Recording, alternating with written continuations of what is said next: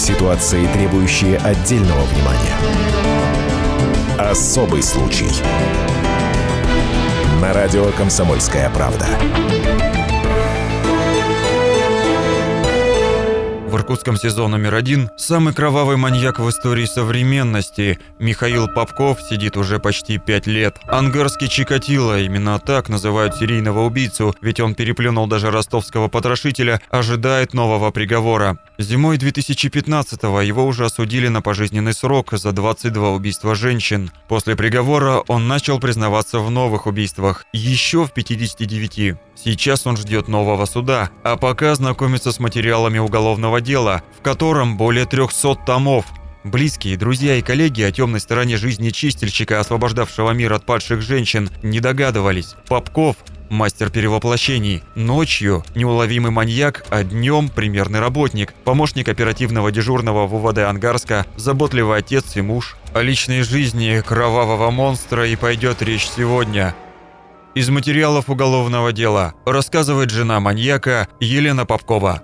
Я всегда думала, у меня идеальный муж. Все свободное время он проводил со мной и дочерью. Любил готовить, даже не пил почти. Постоянно спортом занимался. Мы часто вместе ездили кататься на лыжах и велосипедах. Дочку он обожал. Брал специально отпуск во время ее каникул, чтобы свозить в гости к родственникам в Смоленск, на Байкал, во Владивосток. Елене Попковой, жене ангарского Чикатила, сейчас 51 год. После того, как супруга поймали, ей пришлось буквально сбежать из Ангарска. Она спешно продала квартиру, сменила имя и фамилию и вместе с дочерью переехала в Новосибирск. Сейчас она занята заботами о маленьком внуке. Все попытки прессы разыскать ее и поговорить о 30 годах счастливой совместной жизни с Михаилом Попковым пресекает на корню. А ведь их семью действительно все окружающие считали идеальной и даже завидовали им. Из показаний коллеги Попкова. Я как-то был дома у Михаила. Идеальный порядок. Я еще удивился, когда он мне сказал, что дома все делает сам. Причем как по мужской части, если нужно что-то приколотить, починить, так и по женской. Покупал продукты только он, готовил еду, полы мыл. Однако идиллия все-таки оказалась показной. У Елены был любовник. Маньяк об этом узнал, найдя однажды в мусорном ведре использованный презерватив. И не скрывал, что отчасти именно этот факт подтолкнул его к убийствам в 1992 году. Подвозя очередную жертву, он всегда вспоминал об измене супруги. И об этом сам Попков рассказал корреспонденту «Комсомольской правды» в эксклюзивном интервью. Если бы я конкретно, например, ну, застал или там, я бы, может, по-другому поступил. А именно чисто в основании были, ну, какие-то подозревать. Хотя я, может, в принципе, и ну, на тот момент, может, и кто как это воспринимает, адекватно, неадекватно поступил. Но вы считаете нормально? Не, на, на тот момент как бы вроде нормально. А то, что потом уже впоследствии было, это уже последствия всего. Просто каждый человек по-своему это переживает или, ну, для кого-то это может спокойно, он легко это ну, пережил, забыл. Кто-то более болезненно, у кого-то может это ну, как-то отпечаталось здесь уже то, что мы получили в конце концов, самое худшее развитие сценария. Любовником Елены был ее коллега, с которым она вместе работала в управлении энергоснабжения Ангарска. Женщина не стеснялась приводить его домой. А вот что рассказал следователям сам любовник. «Мы встречались у нее дома. Отношения наши прекратились после того, как об этом узнал ее муж. Попков приехал ко мне на работу, вызвал меня и безо всяких разговоров ударил кулаком по лицу. На следующий же день после драки он явился ко мне домой, извинялся и сказал, что жена сообщила ему, мол, я был у нее в гостях и изнасиловал ее. Мне запомнилось, как он сказал, что не знает, как с ней дальше жить.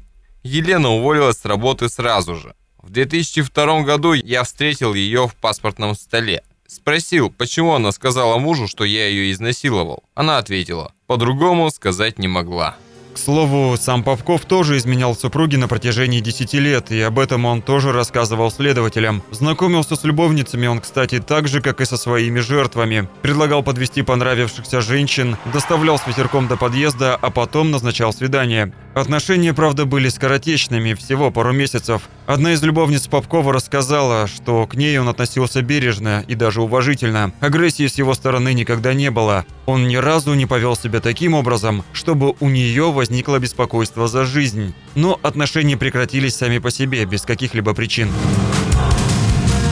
Поясню, что маньяка удалось вычислить в 2012 году благодаря экспертизе ДНК. Образцы спермы, полученные от трех жертв, полностью совпали с генотипом Попкова. Сейчас установлено, что с 1992 по 2010 годы он совершил 81 убийство на территории Иркутской области. Самой младшей жертве было всего 16 лет. Несколько раз Попкова возили в Москву, где экспертизы проводили специалисты Центра социальной и судебной психиатрии Сербского. Маньяка признали полностью вменяемым вменяемым и психически здоровым, но его действия не поддаются объяснению. Зачем он это делал и как это было связано с его личной жизнью, расскажет известный эксперт-криминалист Михаил Виноградов. Социальная сторона его жизни, она выглядела благоприятной. О том, что ему жена изменила, она, наверное, никому не рассказывала, кроме него. Это осталось в семейных тайнах. А вот у него в душе зрело желание отомстить. Отомстить как?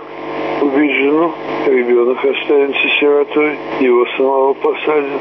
И он перенес свою злобу, агрессию, желание. Он подменил психологически ситуацию. Он стал охотиться за падшими, как он считал, женщинами, которые изменяли мужьям, которые вели свободный образ жизни, занимались проституцией. Он таким образом стал чистильщиком общества, стал чистить общество от таких людей. Но главное, как говорит психотерапевт, Попков получал удовольствие. Ведь человек, когда кого-то убивает, его мучает совесть. А здесь совесть маньяка была чиста. Особый случай.